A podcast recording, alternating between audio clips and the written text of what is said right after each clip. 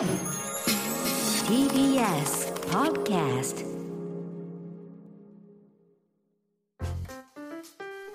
さてこの時間は講談社プレゼンツ金曜回転砂鉄道書店です。講談社から刊行された書籍の中から私武田砂鉄が本を選んで内容を読み解きながらああだこうだ考えてみようという企画でございます、えー、今週と来週は講談社選書メチエから出ている、えー、家永正樹さんによる中国パンダ外交史という本についてお話をしていきます、えー、今週はですねこの本について紹介しつつ、え来週は、え家永さんにインタビューした模様をお届けできればと思っておりますが家永さんはですね1981年生まれで現在東京女子大学現代教養学部国際社会学科准教授ということで、えー、著書にですね国宝の政治史中国の故宮とパンダと、えー、あるいは台湾研究入門などがあります、まあ、実はあの今日この放送始まる前にあのインタビューをね来週の分のインタビューしたんですけれどもあのそのインタビュー収録が終わった後にですね実は僕はあの2006年頃に TBS ラジオの伊集院光さんの日曜日の秘密基地でこの台湾とパンダの話をすごく事細かにしていて、まあ、この面白い話よりも面白い本を作らなくちゃいけないというふうにずっと思ってたと。だから TBS ラジオが生みの親とは言わないけど親戚ぐらいだよということをおっしゃっていてですね終わった後に急にこの TBS ラジオ好きを明かしましてスタジオの掛け合いってどうやってやってるんですか？みたいなことを言ったりとか白山さんはいらっしゃるんですか？みたいなことを言ったり最終的にあの僕の編集した TBS ラジオ公式動向にサインしてくださいっていうふうに帰っていったんですけどね。ということだからまあ本当に TBS ラジオ好きによって生まれた本の一つということでもあるということを終わった後に聞いて嬉しかったんですけどね。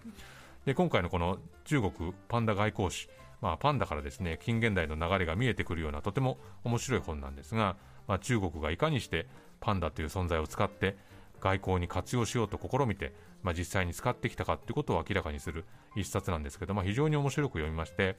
まあ、6章に分かれてるんですけどその章のタイトルを読み上げるだけでですねパンダが背負わされてきたものその流れがつかめるのかなというふうに思います。第1章パンダ世界に発見される。第2章パンダ他国に送られる。第3章パンダ冷戦に巻き込まれる。第4章パンダ日本にやってくる。第5章パンダ外貨を稼ぐ。第6章パンダ大国を代表するというふうに書いてます。あの僕も全然知らなかったんですがパンダというのは当初はですね中国の奥地で特に注目もされてなかったと。でこのパンダが発見されて、まあ、他の国に送られるようになって、まあ、戦争に巻き込まれながらもどんどん外交的な価値を持って日本でも大部分になって、まあ、外貨を稼ぐ損害存在であり続けてくるということが、まあ、目次から見えてくるわけですが、まあ、今年の年始にあったあの北京オリンピックであのビンドゥンドゥンというねパンダが透明の殻をかぶったキャラクターがブレイクしましたけれども、まあ、この本を読むとね、そのパンダの歴史を知ると、あ、なるほど彼らにとってはそのパンダっていうのがこれだけ誇らしくて、そして愛おしい存在なのかっていうことを改めて認識することができるんですが、まあ、今からちょうど50年前の1972年の10月にですね、上野動物園に中国から2頭のパンダがやってきて、まあ、そこから日本でのパンダブームっていうのはずっと続いている状態とも言えるわけですけれども、この中国がパンダの外交的な価値に気づいたっていうのは意外と遅くてですね、そんなに長い歴史があるわけではなくて、えー、1930年頃だっていうんですねで。パンダが国際的に発見されたのが1869年にフランスの宣教師であるダビド神父という方があの四川省に動物収集に訪れていた時に、まあ、ある地主から白と黒の奇妙な柄の毛皮を見せられたと。でなんだこれはってことで驚いて、まあ、なんとかしてですねパンダの死体を入手して毛皮と骨をですねフランスの国立自然史博物館に送ったと。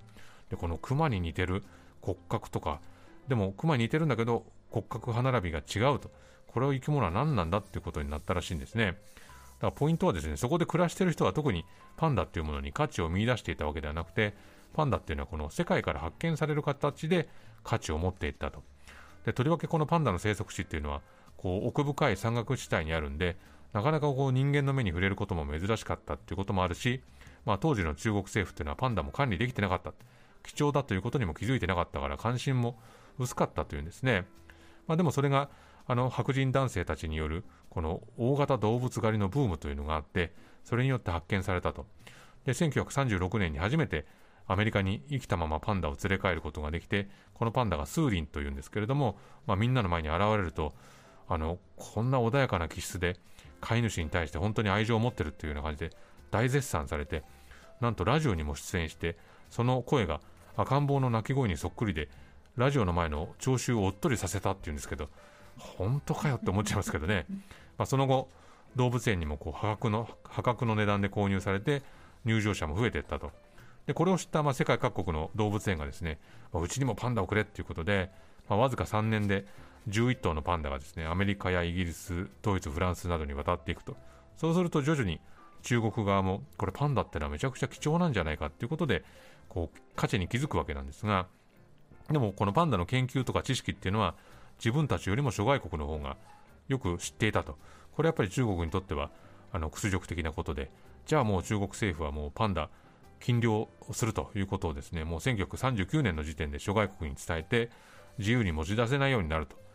でまあ1940年代になるとまあ、日中戦争もですね激しさを増してくるタイミングでしたんで中国はこうパンダをアメリカに贈呈するっていう形で、まあ、極めてこう政治的な意図を感じさせるやり方でパンダを利用し始めると。で、まあ、メディアを利用してあるいは子どもたちを使いながらこうプロパガンダとしてパンダがちょっとこう使われるようになる新聞とか雑誌とかラジオに使われていくわけですね。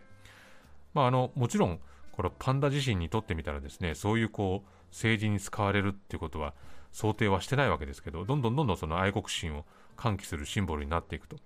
で、1957年になりますと、ピンピンという名前のパンダがですね、ソ連のモスクワ動物園に送られると。まあ、これが、あの、中華人民共和国になってから、初めてのパンダ外交だっていうことなんですが、まあ、パンダ外交というのがいざ始まると、これまたしてもいろんな国からパンダくれっていうふうに依頼が来ると。で、例えば1950年代はですね、アメリカというのは中国に対して、まあ、禁輸措置を設けていたと。そうなると今度は中国としては、まあ、パンダ提供してもいいと思ってるけどこう中国に対して一方的に経済封鎖してるのってどうなのっていうふうにこうちょっとこう対外交渉にも使われていくんですね。まあ、すでにこうパンダを送られていた国からあるいはいやもっと繁殖させたいんで相手となるパンダを送ってくれっていう要請も来るわけですけどそれを中国が断るんですね。これ繁殖してしまったら、まあ、自分たちのものじゃなくなってしまうからっていうわけでまあなるほどそうやってどんどんどんどん管理して政治的な動物になっていったんだと。ところがこの1972年に転機がやってくるんですね。まあ、ついにこれアメリカに贈呈されてニクソン大統領がパンダ連れて帰ってきたと。でもう70年代に入るとアメリカ、日本、フランス、イギリス、メキシコ、スペイン、北朝鮮、西ドイツ、ここにまパンダを送ると。さまざ、まな理由がありますけれども、まあ、いずれも、いずれの国もですね、まあ、中華人民共和国との国交樹立のために積極的な姿勢を見せたという共通点があったそうなんですね。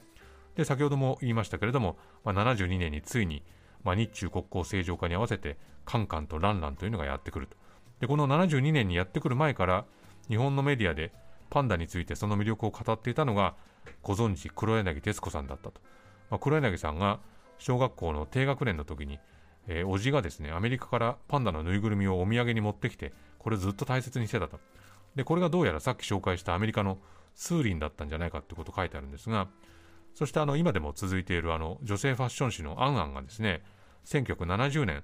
に創刊した時にこうパンダのイラストにアンアンちゃんと名付けたと。これはあのモスクワにいるパンダのアンアンちゃんだったというふうに言われてるんですが、あるいは71年にあのロンドン動物園にですね、パンダを見に行った昭和天皇が満面の笑みだったっていうような報道もあったりして、とにかく待望されていくと。で、いよいよ来日すると、まあ、2時間並んで見物50秒と言われるほどの大混雑で、これパンダのね、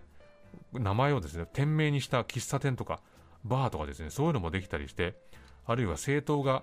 選挙対策にパンダのバッジとかぬいぐるみ使ったと、そういうようなどんどんこうパンダブームが起きて、それに合わせて、まあ、日本の中国に対するイメージっていうのも向上していくんだと。ただまあパンダという、まあ、生き物自体がですね、非常に希少な生き物なので、その後こう国際的な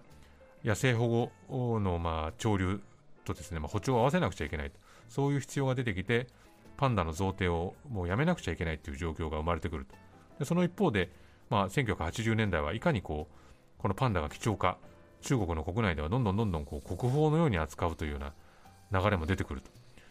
で、これまでのようにそう簡単に贈呈できないってなると、まあ、そのこう裏技というんですかね、曲芸パンダとしてこう上海雑技団とかですねそういう一員として日本にもやってきたりするんだけれども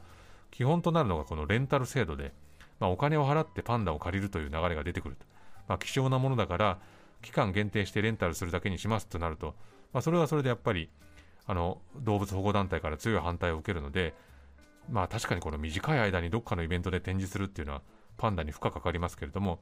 じゃあやめてしまおうっていうんじゃなくて今度は逆に長い期間貸し出してお金を払ってもらうとこれをまあパンダとしてあこれをまあパンダを活用する方法として使っていくわけですね。でこのパンダのレンタルによって、まあ、日本でも定期的にパンダが見られるようになっていくわけですけれども、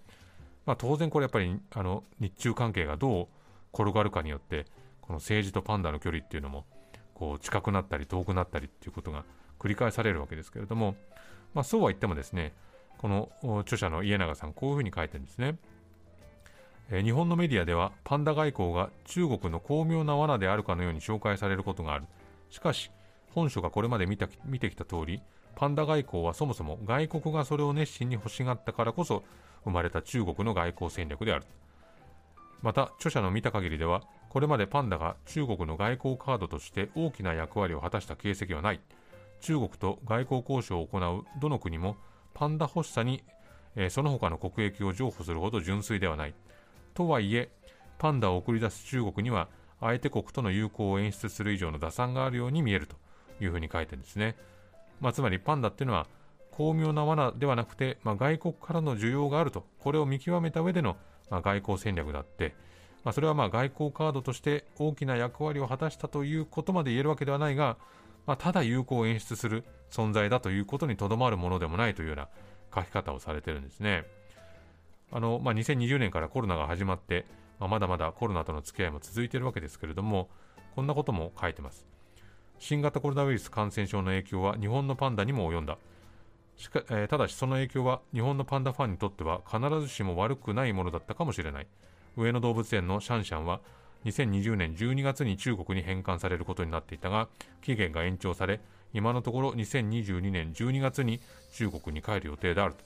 書いてありますけどね、あのご存知の方も多いと思いますが、今日のニュースで、このシャンシャンが来年の2月中旬から3月上旬に中国に返還されることが決まったというニュースがありましたけども、まあ、そしてあの2021年の、えー、6月には上野動物園のシンシンとリーリーの間にシャオシャオとレイレイというのが誕生したこともあって、まあ、ずっとメディアでね、大きな特集が組まれてますけれども、まあ、パンダ人気改めて知る結果になりましたが、まあ、そしてね、先ほども挙げた北京五輪のあのビンドゥンドゥンブームが起きるわけですね。著者がですね、終わりにでこういうこと書いてます。パンダ外交を研究していると、中国は何を企んでいるのかということをよく聞かれる。もちろんそれはそれで興味深い問題であり、本書もなるべくその疑問に答えるように努めた。しかし、パンダ外交の本当の面白さは、もっと別のところにあるのではないかとも思う。国際社会がパンダをどう見ているかを的確に把握してきたからこそ、中国はパンダ外交を効果的に展開できている。これが本書の最も伝えたかったメッセージであるというふうに書いてます。まあ、パンダの歴史はですね、国際政治、日中関係、そしてま地球環境の問題と密接に関わってきたというふうに書いてあります。まあ、今日説明してきたあのこと以外にもですね、まあ、たくさんのパンダと外交の歴史が書かれています。まあ、先ほど話したように本当に家永さんが